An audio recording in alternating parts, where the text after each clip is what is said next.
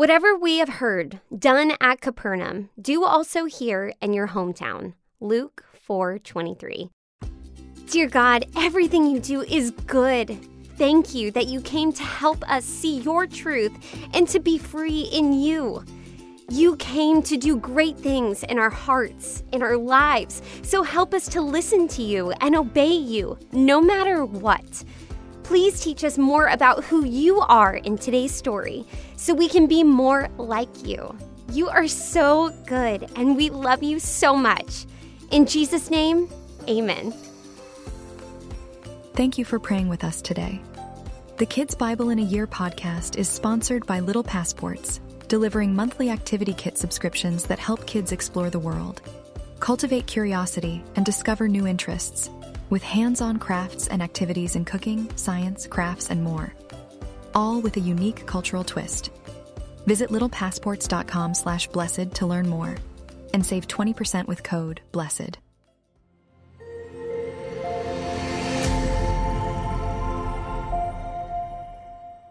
Jesus and his ministry.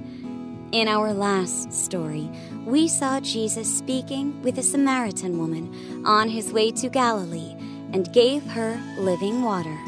In this story, Jesus will arrive in Galilee and begin his ministry of preaching and healing, and even return to teach in his hometown of Nazareth, as inspired by the Gospels. Well, hi, it's Julianne Thompson, guest hosting for Julia Jeffress Sadler with the Kids Bible in a Year podcast. I am so happy you're here today. In this story, we get to hear what happens when Jesus goes to visit his friends at home and how they were surprised and not very happy to hear what he said. Well, let's jump in. Jesus went to Galilee when he found out that John the Baptist had been thrown into prison. Jesus arrived and taught the people. The people in Galilee welcomed him and saw everything he had done during the Passover festival in Jerusalem. He then visited Cana, the place where he had turned water into wine, and a royal official was there who had a very sick son. So he begged Jesus to heal his son because he was dying. Jesus said, you people do not believe unless you see signs and wonders. The man asked him to please come before his son dies. Jesus said, Go, and he will live.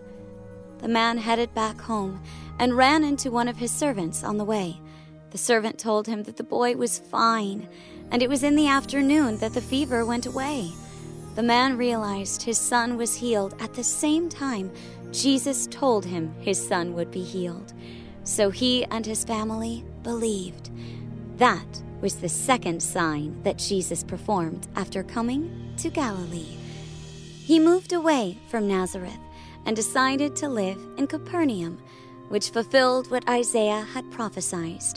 Jesus started to preach and said, Everyone needs to confess their sins, for the kingdom of heaven is coming soon.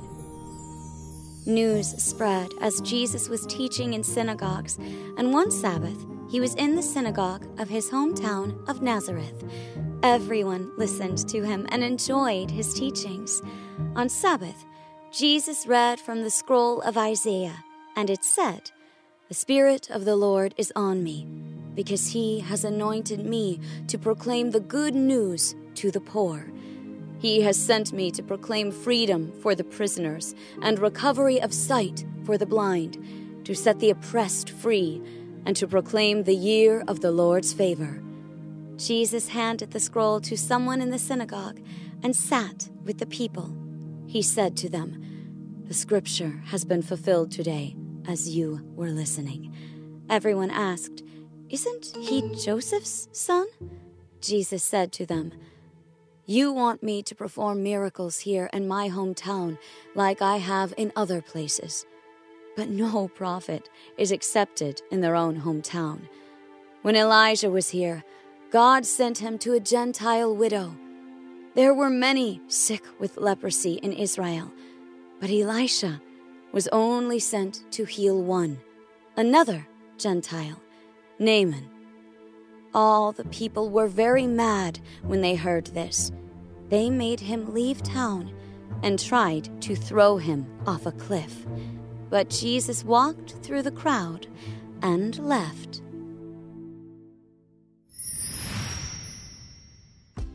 Old neighbors, an angry mob, and Jesus almost going over a cliff? Whoa, today's story had a lot going on. But every story about Jesus tells us something about God. So let's see what this story tells us. Jesus had been doing a lot of unexpected things, hasn't he? Between Jerusalem, Samaria, and Galilee, he's been bending a lot of rules. Now, you know the world we live in has physical rules, right? Like gravity. Gravity is what makes things fall to the ground, not stay up in the air when you drop them. And because things always fall when you drop them, we call this the law of gravity. Well, when Jesus was doing miracles, he was bending physical laws. It was like super science. But since he made the world, he knew how to do it. When he turned water into wine, he just switched all the molecules around.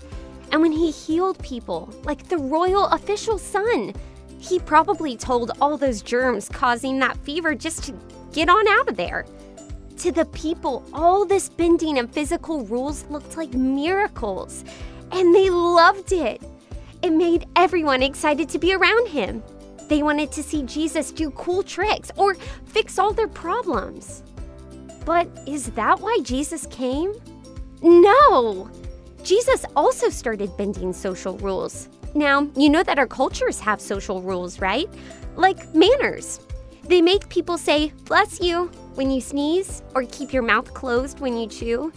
There are other social rules too, and they're what make our communities work the way they do. Well, when Jesus did things like speaking to the Samaritan woman, or calling regular guys, not super religious guys, to be his followers, Jesus was bending social rules. Nobody expected him to love the people no one else even liked or respected the ones everybody else laughed at. But since he made those people, he couldn't help but love them. The people weren't sure what to think about this, especially in Jesus' hometown of Nazareth. When he came home to visit, all the people who had known him since he was a little boy had heard what he'd done in Canaan and Galilee.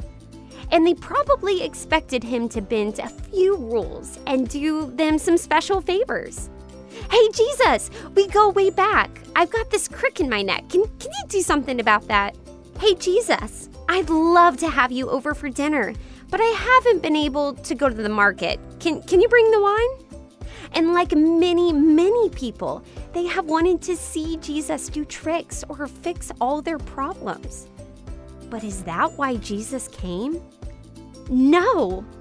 Jesus had actually come to break religious rules, and that's what he told everybody in the synagogue that day. When he read the scroll, he applied Isaiah's words to himself. The Spirit of the Lord is on me, Jesus, because he anointed me, Jesus, to proclaim the good news to the poor. He has sent me, Jesus, to proclaim freedom for the prisoners and recovery of sight for the blind, to set the oppressed free, and to proclaim the year of the Lord's favor. You see, all of Jesus' rule breaking was so that everyone could hear God's good news and see God's truth and experience God's freedom. Rules would never again keep anybody out of God's favor. But no one would get special treatment to get into God's favor either. Not the Jews, not the religious people, not even people from Nazareth who went way back with Jesus. But he wouldn't do tricks or fix all their problems because he wanted to give them so much more. Something new and unexpected was happening. No matter who you were, everybody now welcome in God's kingdom and everyone would get into it the same way through Jesus.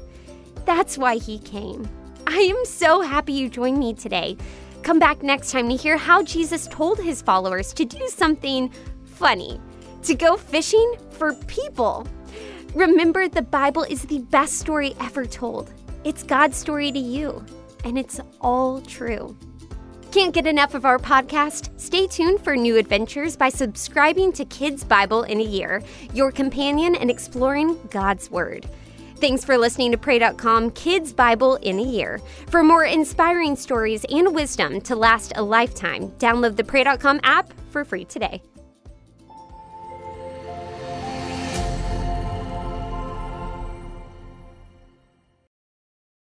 Thanks for listening to Kids Bible in a Year. I want to invite our adult listeners to check out my other show, Unapologetic God's Truth on Today's Topics.